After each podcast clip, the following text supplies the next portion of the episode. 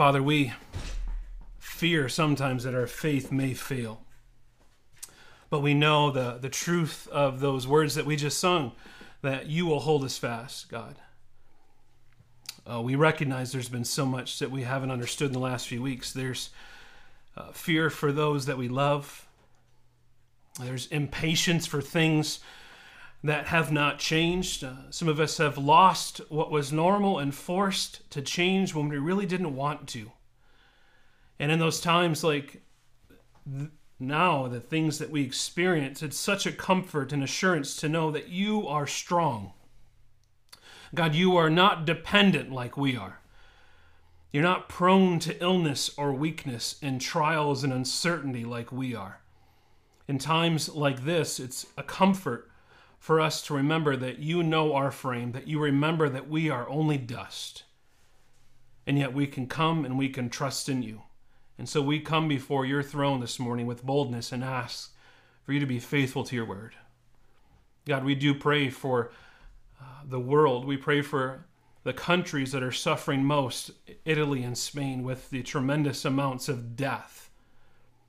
Thousands of souls have ended their time on earth and Father, we grieve with them.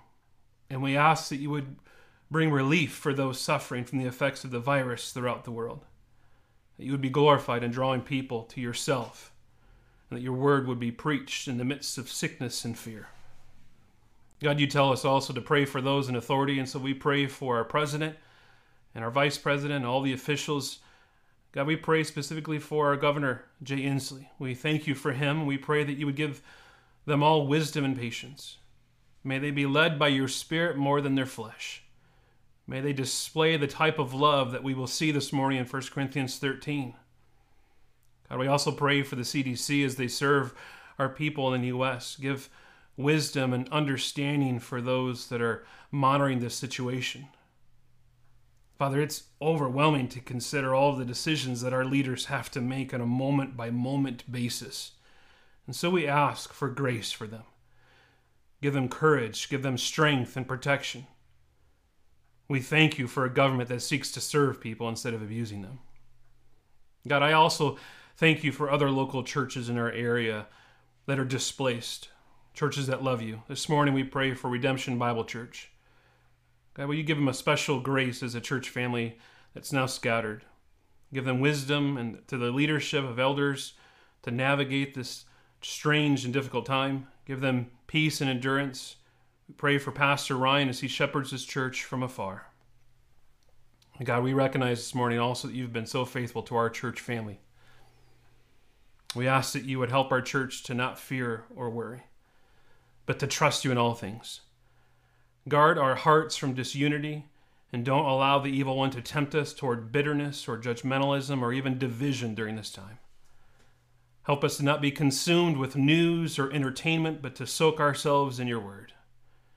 Father, we do pray for Jan Swanson's father who's recovering from a fall. Give him healing and strength. We pray for those in our church family that, that need to stay indoors and quarantine for their health. May you give them encouragement. Help us as a church family to reach out to them on the phone this week. We pray for those in our church that work in the medical field or in law enforcement. God, we ask that you would protect them. Give them peace each day and every shift to trust in you. Help their spouses and their families to release them each day, that they would trust in you also. God, I ask that you would give them special grace during this time. And we ask, God, last, that you would stir our hearts to hope in the return of your Son and the new heavens and new earth, while where sickness will be no more. And we pray for all of this in Christ's name. Amen.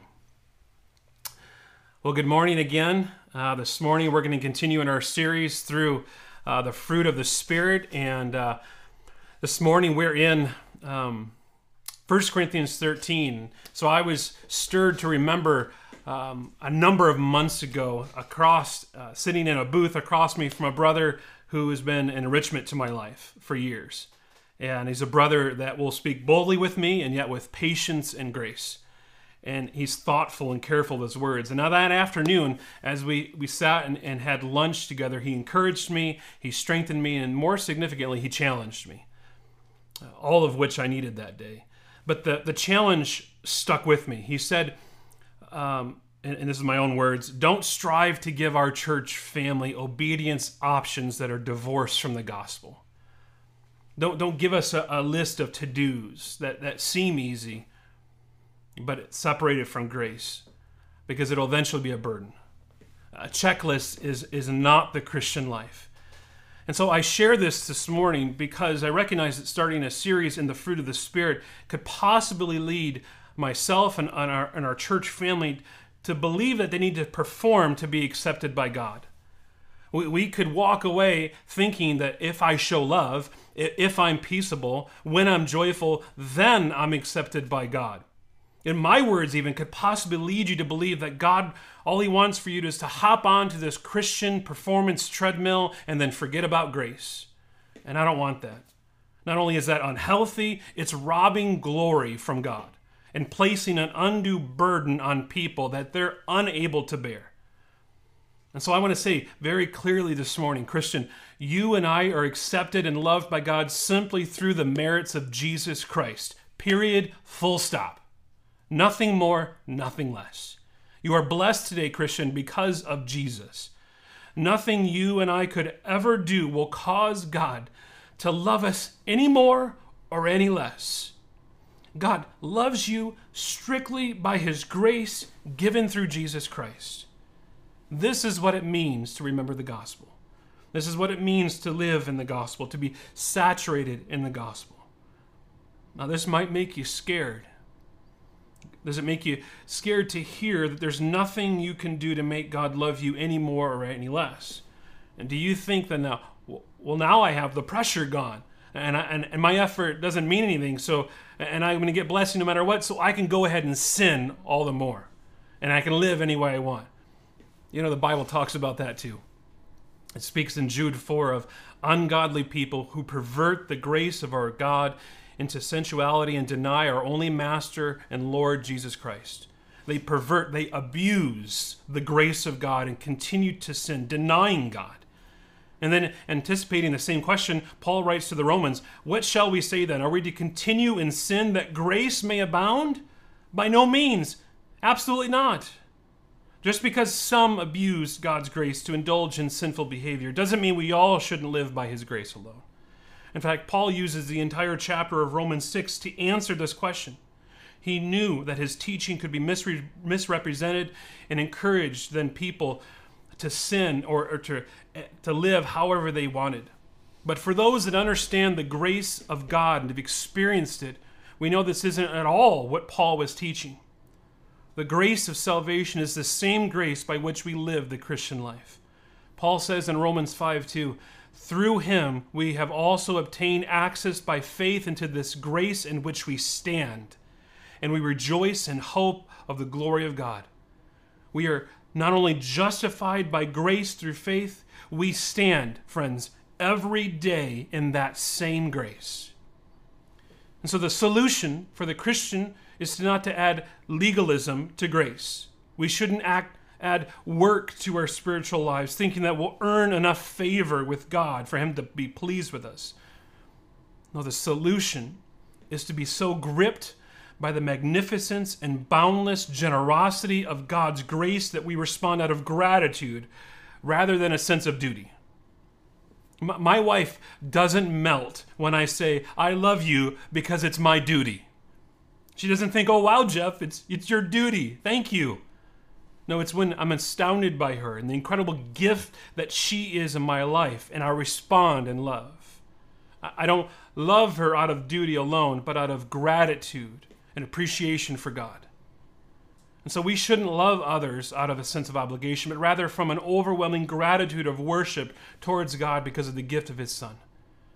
We, we serve others not to get something, but because we're so overflowing of love and adoration of our Savior that we cannot help serve others lovingly. And maybe, maybe we've bogged down the gospel with lots of have tos. I have to do this. I have to do that. I have to think this way. I have to be more committed. I have to be more disciplined. I have to be more obedient. And when we think this way, when we're overwhelmed with this thought, when we talk this way, we are substituting duty and obligation for a loving response to God's grace. Now, I'm not saying that we shouldn't obey God and submit to the Bible's teaching, but what I am saying is that our motivation should be to honor and glorify God always in all things. I'm committed to serving at church. I'm committed to reading my Bible every morning. I'm committed to praying for you, my friends. I'm committed to my wife until death do us part. But I'm committed in these areas out of a loving and grateful response to God's grace and not so that I can earn blessings in my life. Grace is for the Christian for all of their life, not just to get us into heaven. If we're not careful, we will begin to preach grace for the non Christian and duty to the Christian. And the same grace that brought you to salvation is the same grace that brings you through the Christian life. And we can't forget this. Our, our good works are not only truly are not truly good works unless they're motivated by a love for God and desire to glorify him. So living under the grace of God instead of living under a sense of duty frees us from such self-serving motivation in our lives. It, it frees us to obey God and serve Him as a loving and thankful response to Him for our salvation and for the blessings already guaranteed, to us by His grace. So, as we walk through each of these, these fruit in the coming weeks, Lord willing, I, I don't want you to get bogged down with a to do list. I want you rather to be gripped with the grace of God that He has for us in each one of these steps. So, this in mind, I want to look at the passage and I want to encourage you, if you haven't already, turn your Bibles to 1 Corinthians 13. We're going to look at just at a few verses in the middle part of this section, the first seven verses actually. And as I said uh, last week, we're going to we're going to look at the fruit is, look at the counterfeit of the fruit, and the, the fake fruit, and then application there. But the, the fruit we're looking at this morning is love. And Paul uses the word agape here for the love in this passage. This is the New Testament word for love. It, it has a meaning all on its own. This, this word is used of God's love for his son, his, his love for the human race, and his love for his very own. And this love is completely and perfectly shown to us through Jesus Christ. Ephesians 2 4 says, But God, being rich in mercy because of his great love with which he had loved us. See, this love does not come about because of feelings, but, but it is commanded, as Jesus said in John 13 34, a new commandment I give to you, that you love one another, even as I have loved you, that you also love one another. And if we look at John 3:16, we can see the significance and the cost of love. For God so loved the world that he gave his only begotten son. God gave us Jesus. For while we were still helpless, at the right time Christ died for the ungodly. For one would hardly die for a righteous man, though perhaps for a good man someone would even dare to die. But God demonstrates his own love toward us in that while we were yet sinners, Christ died for us. And we see the significance of love when we look at the cross and we see what Christ has done for us. Love is important. That's why Paul devotes an entire chapter here in 1 Corinthians. And, and this is why he begins the, the list of the fruit in Galatians. Now, can you imagine what Paul was like? A stout, uh, gruff man that we understand who preached boldly to the Corinthians just a few chapters earlier. And now he's elaborating on love. For me, when I think of Paul, I think of Gimli from The Lord of the Rings. That's how I picture my mind, this dwarf from The Lord of the Rings. Rough exterior, experienced so many hardships, and yet, what we find in this chapter is a soft soul because of what God had done in his life. See, love was not an idea for Paul, it's not even a motivating factor for his behavior. It is his behavior. To love is to act. Anything short of action is not love at all. And so, why does Paul introduce love into this letter to the Corinthian church? It wasn't so that pastors could have a passage to preach at weddings. That's not the context here. It was because love was lacking in this church. In chapter 12, in verse 27 through 31, gives us some insight. He says, Now you are the body of Christ and individually members of it. And God has appointed in the church first apostles, second prophets, third teachers, then miracles, then gifts of healing, helping, administrating, and various kinds of tongues. So he, he's spending the majority of chapter 12 talking about the use of spiritual gifts in the body of Christ. And he goes into great detail, giving a word picture of, of a body with many parts a head, a foot, an arm, all necessary for a body to function. But the Corinthian church is a shining example of the human race. We've, we've all been given so much, And yet we desire more. We desire preeminence. We, we are so self focused. If, if the, this quarantine and lockdown has taught us anything about ourselves, then maybe God is giving us exactly what we've been wanting. We've prioritized individualism over community. We've prioritized materialism over relational. We, we, we, the world wants virtual over physical. Guess what? You have it. More than we can bear, more than we can imagine. This, the world has been chanting the virtue of self expression. And so let's be honest several days now into a lockdown, is self expression still the highest good? Do the people we, we live with long that we express ourselves more? and, and forced to spend so much time with our actual self? Are we so confident now in our essential goodness? Are, are we just stoked to have more just undistracted time with ourselves? Or might we find ourselves beginning to wear out? Maybe you think only about you isn't the answer we thought it was. Maybe you only need to worry and consume yourself with yourself isn't truly what we were made for. Maybe what we need most isn't some time by ourselves to only think about ourselves. Maybe the answer is that we learn how to love the way that God loves. Maybe we were truly made to live with other people in community. Has that dawned on you this week? See, the Corinthians were doing just that, focused on themselves and not others. They wanted to be enamored with themselves. They wanted what they wanted, they wanted their needs fulfilled. And so Paul turns the, the corner here in chapter 13 to talk about love for the Christian. He says in verse 1 If I speak in tongues of men and angels, but have not love, I'm a noisy gong or a clanging cymbal. And if I have prophetic powers understand all mysteries and all knowledge, and if I have all faith as to remove mountains, but have not love, I am nothing. And if I give away all that I have, if I deliver up my body to be burned, but I have not love, I gain nothing. So what is Paul saying? I can't dive into all of this this morning, but right, right off the bat there in verse 1, a noisy gong or a clanging cymbal, it's referring to the worship of various temples in the Greco-Roman cities. In, in Corinth, they had a variety of gods. They had their pagan temples, and, and the way that worship was done was that there was this processional in which there was gongs and cymbals, a parade. And the purpose of it was to walk the streets, banging their cymbals and gongs to get their god's attention. Look at me. Look at my life. Look at what I'm doing. Take notice. Please listen. And they were trying to earn their worth. They wanted recognition for what they were doing. And it's possible to do Christian ministry and practice Christian ethics to, to try to earn recognition from God. You can do the Christian life trying to get God's approval. If you're doing it, if you're not doing it for God's sake, you're not loving Him for Himself but you're loving Him for your own self. You want something from God. So I ask, why did you log on to watch this morning? Was it out of love for your Savior or out of guilt or fear? Why did you read your Bible this week? Guilt or pride? Why do you financially give to the church? Is it out of fear?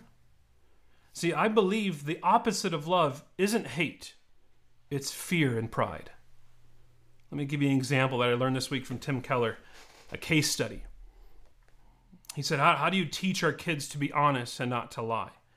We, we sometimes appeal to two things fear and pride.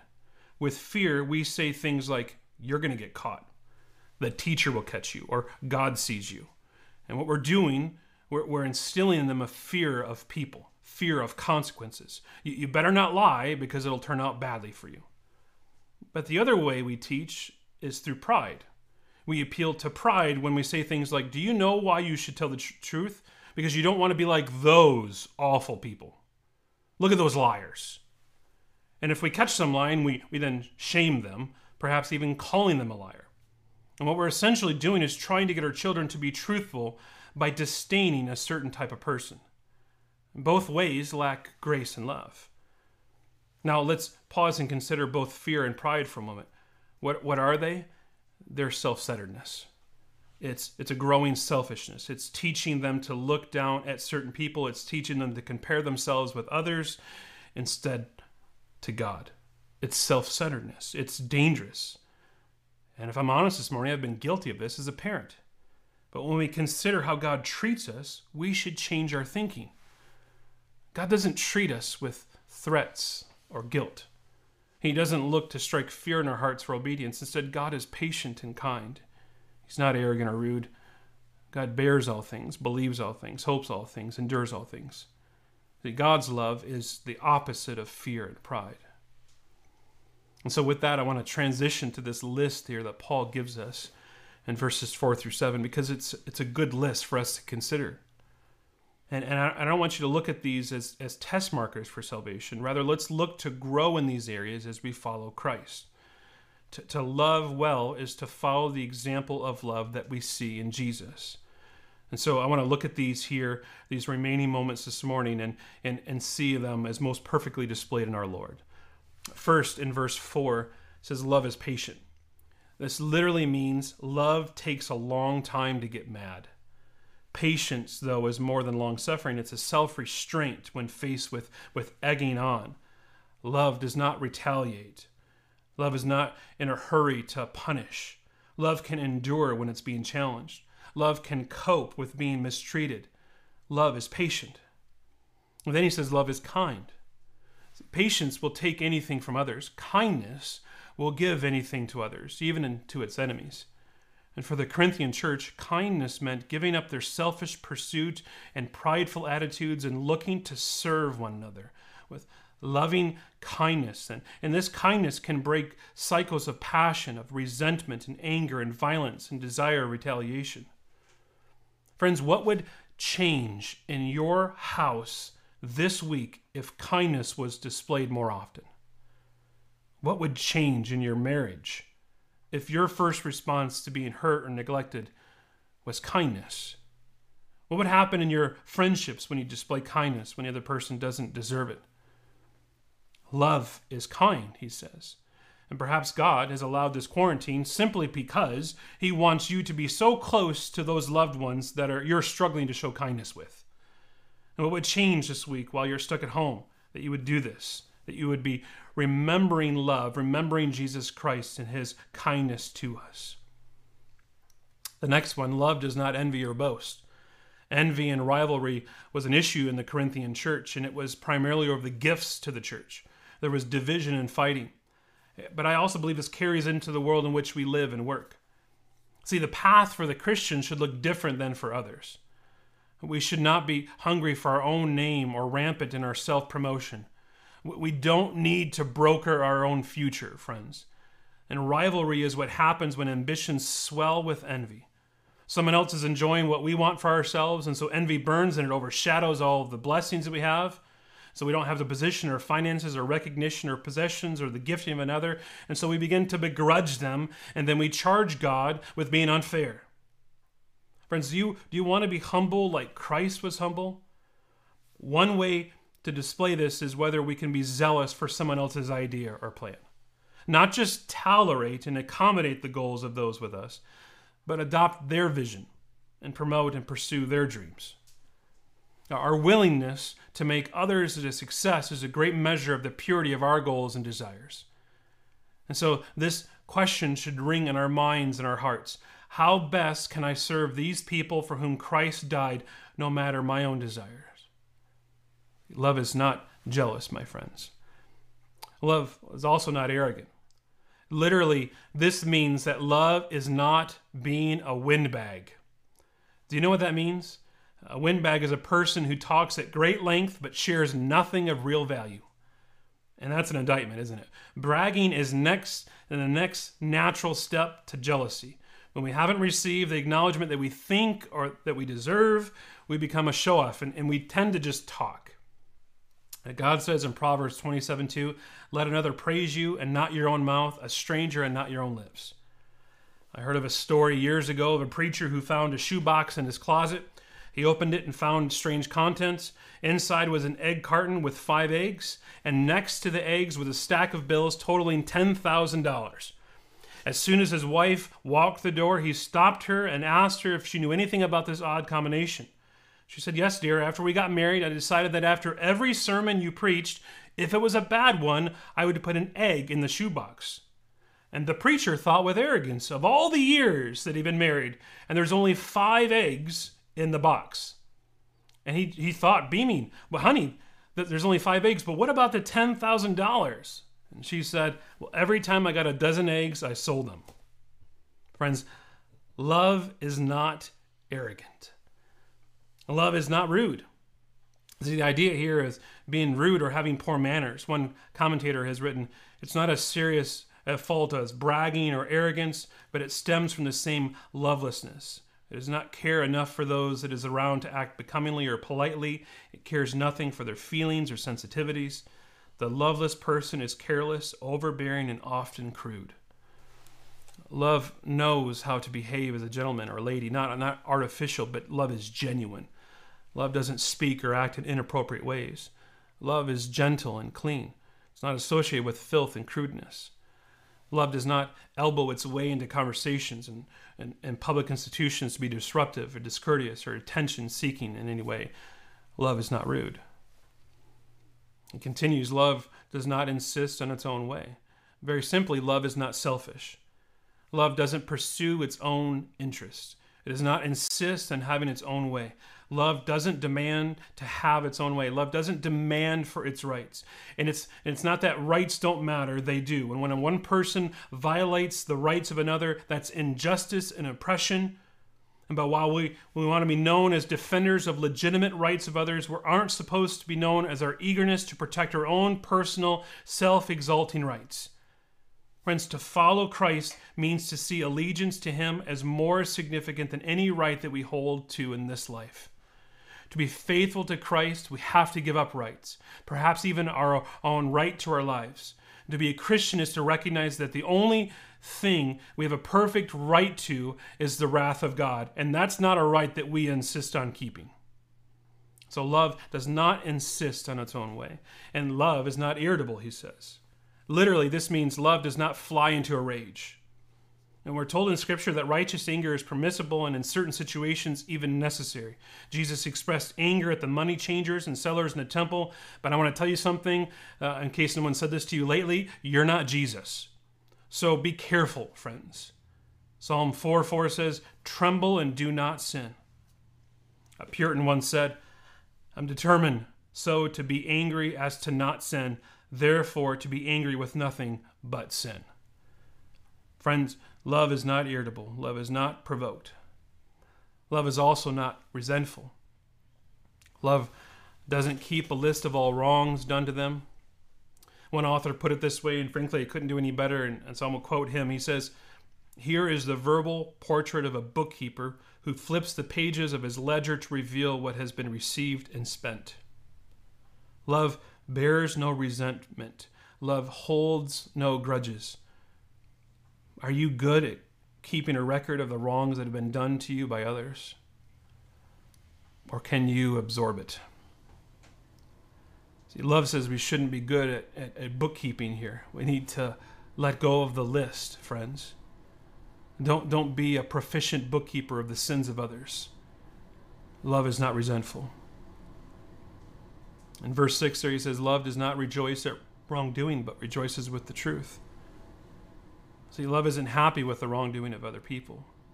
And it's a nasty characteristic of human nature to take pleasure in the misfortunes of others and the sins of others.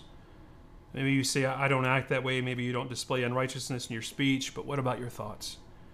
Do you rejoice in the truth of what God has said? Do you laugh at others? Do you laugh at other sins? Do you like it on Facebook and share it? Love does not rejoice at wrongdoing.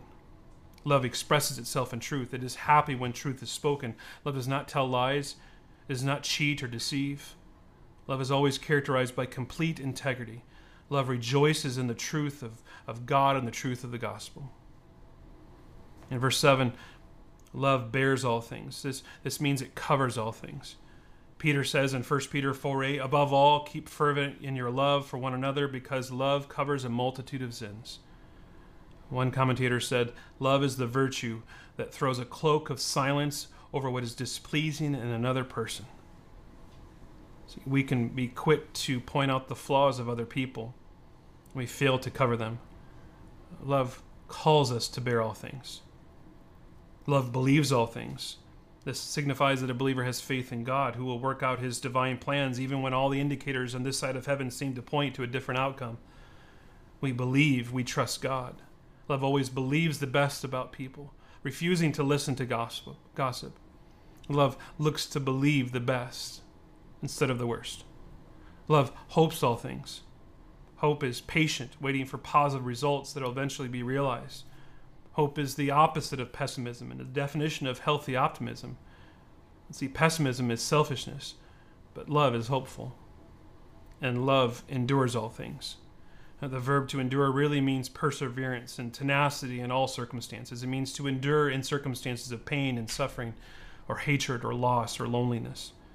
But honestly, endurance is hard, especially when you or your family is in the midst of those tough times. It may seem easier to, to quit or to move on or check out or start over. We, we don't naturally want to be in the, the wine press of life when things aren't going the way we think they should. We, we want to run, but love calls us to endure. Love calls us to persevere, especially when it hurts. So, friends, how do we apply this? How do we apply this message? Well, first, the counterfeit of love is, is a selfish affection. When you're serving someone or loving someone for what they can give you or how they make you feel about yourself, you're not truly loving them. So look at yourself and your relationships. Are they marked by selfishness or humility? Do you strive to think of others as more important than yourself, as Paul says to Philippians? If not, you will struggle to love other people the way that God instructs us here in this chapter. And friends, if you're struggling to love others, there are two things that you need to do first. First, you need to go to the source of love, go to God Himself, and ask for divine love to fill you in your responses to people. And second, look at the model of love. Look at the cross of Christ and follow His example. It all comes back to Jesus Christ. All, all, human love flows from God because God is the source of all true love, since love is His very nature and being. And God is love through and through. God's love is the greatest reality in the universe, even greater than the universe itself. And how do we know that God loves us? Because God the Father gave his only Son. God the Son willingly gave himself to save us from eternal death and to give us eternal life. Friends, the cross is the ultimate proof of God's love. The cross is not just means by which we're saved, but also the model on how we're to live now. So when you and I do not love one another, um, it's, it's, it's not just a tragic life, it's a toxic life. John writes in 1 John 4 In this is love, not that we have loved God, but that He loved us and sent His Son to be a propitiation for our sins. Beloved, if God so loved us, we also ought to love one another. So, friends, don't look at me as the example and don't look at other Christians as the example. Look to Jesus Christ. And as we learn to love each other well, it will show the world who we belong to. It will point people to Jesus Christ. And what a vital fruit love is here. It's, a, it's absolutely first and foremost of the Christian life. When we as Christians love one another, we prove that we've been changed by the love of God. So I will I'm going to pray now and then we're going to end this morning with one more song gathered together. So would you join me as I pray? Father, we thank you for the challenge of your word this morning. We long to love you better in our relationships here on earth. Some are difficult. There are many who are struggling even this morning to love those that are closest to them. And I pray, Father, that you would overwhelm them with the cross. May their hearts and minds run to the cross to find their refuge. And would you fill them with love for others? And we praise you, God, for sending Jesus to take our sins upon himself on the cross. How deep is your love for, for your friends and our sin that was on Jesus was given to him on that faithful day to die on the cross for us. It was his love that conquered the grave and the same love that is coming for us one day. Help us to remember Jesus this morning, we pray. In Jesus' name, amen.